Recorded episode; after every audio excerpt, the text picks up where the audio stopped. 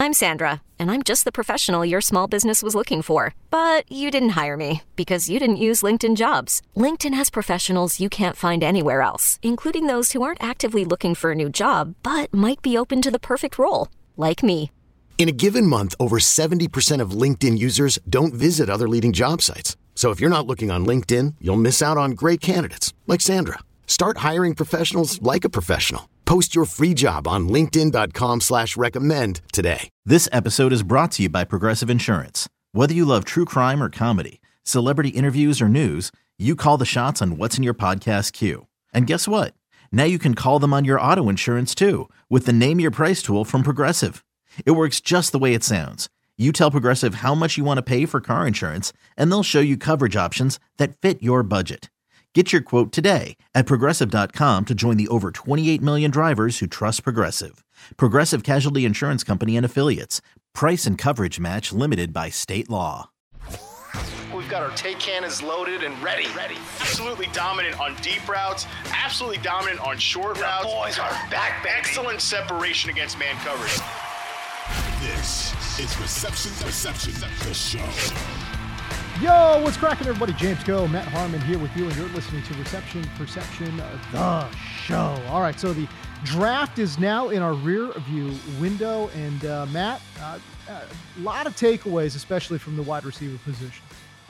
Yeah, you know, this was labeled as a, a weaker wide receiver class, and obviously we've talked about how, you know, I agreed with that um, in terms of when you're talking about the top top prospects. Uh, we didn't see uh, a guy go inside the top 15 picks. I think that's totally fair. Um, but we did get a really nice receiver run in the at the end of the first round, and um, you know, I. I've said this a lot that um, I so much more prefer post draft analysis of these players than like pre-draft takes. Um, you know, pre-draft takes are fun. It's great, but Absolutely, hundred percent.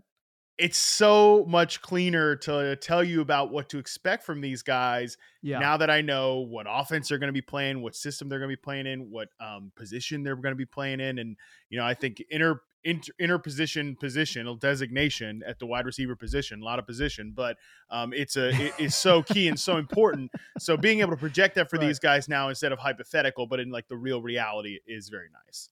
All right, so we're talking about uh, four wide receivers that go in the very first round. Uh, the first one off the board, I believe, was uh, JSN, uh, Jaxon Smith-Njigba to Seattle, but we also had Jordan Addison, Zay Flowers, and uh, Johnston over to the Chargers. Am I right there? JSN was the first wide receiver off the board, if memory serves. Yep. Yep. Okay, yep. so there you go. JSN was JSN was first. It was it went JSN, uh, Johnston, Zay Flowers, and then Jordan Addison was the last one. Okay, so JSN, the first wide receiver off the board, but we're going to use this show to talk about best uh, best to worst fits uh, in the very first round. So JSN was the first wide receiver off the board, but Matt, go ahead and hit the people. He was not necessarily the best fit in the first round, in your opinion. Yeah, and to be clear, I like all of these fits. I think all, There you go. all of these receiver fits were so good. I think they filled each one of them filled a very very specific need for for the team. I think all Mhm. of them made a lot of sense. I think all of these receiver cores are markedly better after these four players went to these four teams in the first round. So it's really like best to still good, but just like the others better uh, in terms of the rankings here. But the first one to me, and it, and it goes back to what I was just talking about, it's Jordan Addison to the Minnesota Vikings because, you know, we've talked about Addison on the show and the fact that his success rate Mhm. versus press was right around 51, 52%. Not what you're looking for. You know, I mean, obviously a lot of these prospects were higher than him.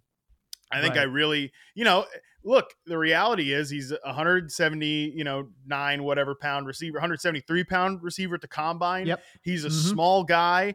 And, you know, I think the size showed up in his ability to beat press coverage, especially when you're talking about him as a X receiver, uh, against physical press coverage, playing at USC last year, and he's running go routes, you know, nine routes down down the field routes his success rate versus press on those was was low. You know, it was a struggle for him. Um, again, the overall success rate, 51.1%. That's at the 17th percentile for prospects.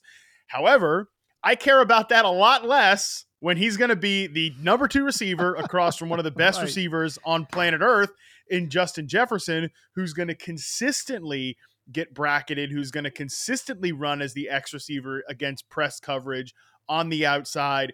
Like if you're going cover two, something like that, you're gonna you're gonna have uh, just incredible free releases, incredible zone coverage looks for a guy like Jordan Addison, and that's really what he specializes in.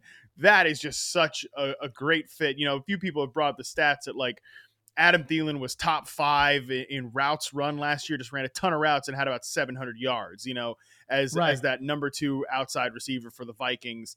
I think they just got a huge upgrade in Jordan Addison.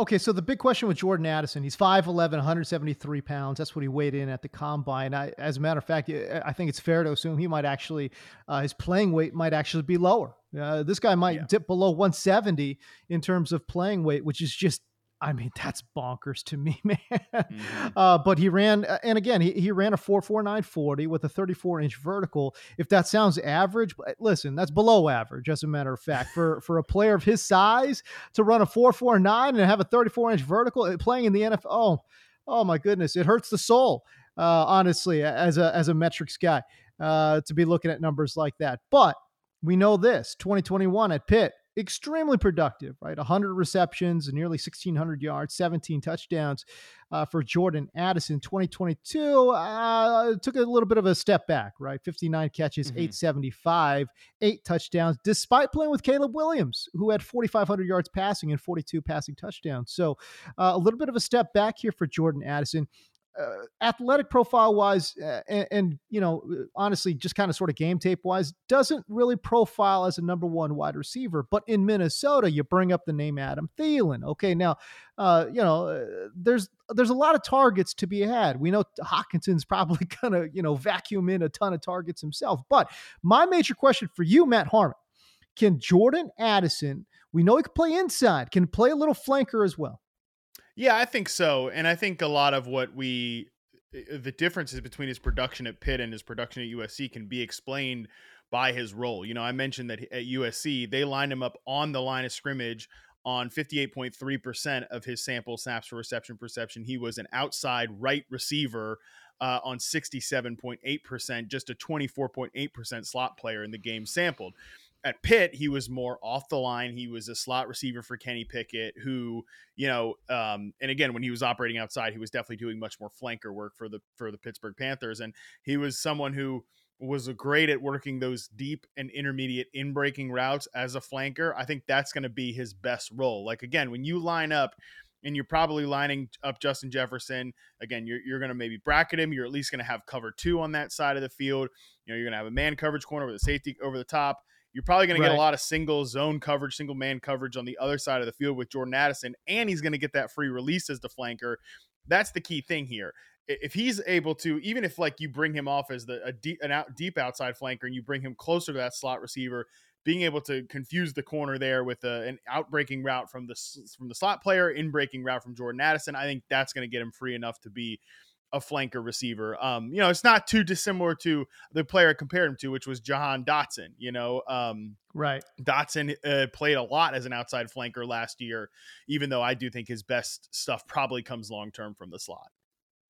All right, so Jordan Addison um, wasn't your top prospect, uh, but uh, you know you consider you you had him in your top five. Now he goes to Minnesota. I think from just an impact standpoint, I think it's pretty fair to say, and it's pretty obvious, really, to say that uh, as a rookie wide receiver, this guy's got the best chance, I think, to make the biggest impact. Just because, my God, the the the availability of targets there in Minnesota is just wide open. Yeah, I think he's got the best chance to be the most productive rookie receiver right away um, mm-hmm. because of what we just talked about with Justin Jefferson is never going to cede volume to Jordan Addison because Justin Jefferson is just so good. But right. um, the Adam Thielen role that's vacated. Look, I think KJ Osborn is a is a nice player, but is probably a guy that would be over his skis as a true number two receiver. So right. he's not going to command a ton of volume. I, I, and look, Kirk Cousins, think what you want of Kirk Cousins. He can get guys to football. You know, um, mm-hmm. man, he. I think he's going to really like Jordan Addison as a safety valve. You know, even when Justin Jefferson has some of those tough coverage looks that he doesn't want to thread that needle. You know, Jordan Addison working against zone coverage, you know, in breaking routes, his his his slant route success rate 92.3%, curl route 82.9%, his dig route success rate this is un, you know, absurd, 89.5% um, on dig routes. right. That middle of the field stuff is such a comfortable bucket for Kirk Cousins especially in this offense when you're working off play action, when you're working with pre-snap right. motion. I think Jordan Addison is probably going to be their their primary pre-snap motion player. Um, I think that he's got a great shot for you know to even push for like a thousand yards. I think he could be a thousand yard player as a rookie. Maybe um, that's not what you'd project him to, but I think he has that ceiling. Um, you know, maybe not a high high touchdown player, but um, yeah, right. I, I think that he's he's just he's just like a solid number two receiver in the NFL, and that is literally how he was what he was drafted to be for this team, yep. which is why I love this fit so much. So yeah, I think right now if you had to if you had to bet it, he would be the betting favorite to be the most productive rookie receiver, even though he was the last one drafted in the first round. Knowing how to speak and understand a new language can be an invaluable tool when traveling, meeting new friends, or just even to master a new skill. But it's not always simple when you're bogged down by textbooks and structure classes. That's why so many people trust Rosetta Stone. Rosetta Stone is the most trusted language learning program, available on desktop or as an app. It truly immerses you in the language you want to learn, like Spanish, French, Italian, Chinese, and more. You won't just be studying English translations. The Rosetta Stone intuitive process helps you pick up a language naturally, first with words, then phrases, then sentences. Don't put off learning that language. There's no better time than right now to get started. For a very limited time, listeners can get Rosetta Stone's lifetime membership for 50% off. Visit rosettastone.com slash rs10. That's 50% off unlimited access to 25 language courses for the rest of your life. Redeem your 50% off at rosettastone.com slash rs10 today. Yeah. Okay. So then we go to Baltimore, and right before the draft, you know, Lamar Jackson uh, is able to work out a contract there, uh, making him, I believe, the highest paid quarterback uh, highest paid player in the NFL. A lot of guaranteed money as Thank well. God. Basically, that trauma, and that's. I got to be honest with you though, man. Um, I know we're talking wide receivers here, but I was I was disappointed. Uh, I think Lamar Jackson had all the leverage in the world. Um, against Baltimore. Now, they listen, they could have been down a path of mutually assured destruction, okay? And I and I recognize that. Um, but the, the fact of the matter remains, Baltimore, if they didn't have this guy, uh, they're in the weeds, man. And and Baltimore and and for Lamar Jackson, again, we talk about mutually assured destruction. Uh, the the clearly the suitors were not there for him. You know, uh, Baltimore said, "Hey, go and find somebody," and and he found no dance partners, right? So, um, it was a little bit of they were both a little bit stuck there. But ultimately, I did think that Lamar had a little bit of leverage there. I, am actually surprised uh, that he did not either get more guaranteed contract. I, I, thought the the I thought the contract structure is, is pretty team friendly as well, and that's the thing. It's like why is it? Why in the world is it even team friendly? I mean, if you wanted a fully guaranteed contract, I mean, at least make it, you know, I don't want to say painful for Baltimore, but golly, they they must look at that contract and be like, yeah, let, let's make that deal. You know, I mean, you're going to outplay this contract in terms of quarterback market in two, in two years. You know, it's it's a great deal, I thought for Baltimore. Now it's now from from a you know again from a optic standpoint, Lamar did well. No agent, you know, doesn't have to pay those fees, uh, and still made a lot of money. So so it's good for him. But again, just just me, just spitballing here. I, I thought he could have gotten more guaranteed money, uh, and it, it didn't have to necessarily be as team friendly as it was.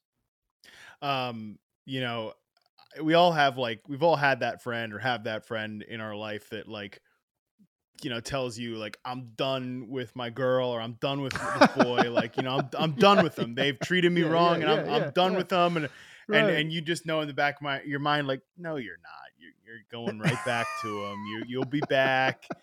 you can't. You say that you're done, but you're not done. And I think honestly, that's what a lot of this. Because sometimes too, it's like you're not doing number one. You're not going to do any better. Okay, so I think that's kind of what the situation that Lamar found himself in with the Ravens, which like you know he put out the trade request and all that, but like right was still negotiating with the team. I think these two these two these two these two were never really going to break up because like you said mm-hmm. um lamar w- you know didn't have another suitor like you get a if you are like deshaun watson or or kirk cousins when he had free agency like you're a true blue free agent you're truly available to anybody then and your current team is done with you and you're done with your current team, it's it's possible to get you have that leverage to get the the fully guaranteed deal. But I think because everybody knew that whatever con- nobody was going to give him a fully guaranteed deal, they didn't want to do it. Like the most recent time, it's it's those two examples have not been great. I mean, Kirk Cousins has been fine with Minnesota, but they're they're they've just now broken the cycle. They signed him what after the 2017 season. They've just now broken the cycle of like we extend Kirk every year and we kick the can down the road every year on a on an average starting or like slightly yeah. above average starting quarterback. And obviously the Watson thing didn't go well in its first year, and and you know there's been a lot of other blowback, but um yeah, I, I just think like nobody was going to give him that guaranteed deal and then nobody was going to draw up an offer sheet for the Ravens that they knew the Ravens were just going to match because they wanted Lamar and I think Lamar truly didn't really want to leave. So I think it's just one of those things where it was like a fun fantasy but in the end the the most rational outcome happened which is just what happens with every quarterback deal is oh, who signed the most recent one? Jalen Hurts. Well, just tack a little more extra money on that, and basically you, exactly. you get that deal. So it's yeah, it's exactly. kind of and honestly, I I just think in the with, with getting into the Zay Flowers thing, like. I want to see Lamar in this offense with this receiver corps. This is going to be fun, and I think Lamar wanted to play with this team right now. Yeah, no doubt. Uh, let me say one last thing, uh, and then we'll move on to um, Zay Flowers. But I, I'm surprised that a team did not come through. And in particular, I would have loved to see New England come through oh, and, yeah, and well, offer Lamar a fully guaranteed four year deal. Um, for you know, four year deal for what what's he making? Yeah, so like we'll give him 200 million straight up, fully guaranteed. And and just dare the Baltimore Ravens to turn that down. You know what I'm saying? Because then they would match right? Yeah, great. So then, so then we get Lamar in Bill O'Brien's offense with DeVante Parker and Juju. Oh but God. see, it's the but see, it's the it's the thought that New England would say there's no way they're not going to match. Yeah. Right. Like yeah, if well, they did true. a fi- if they did a five year, two hundred fifty million dollar deal, okay, there's a possibility.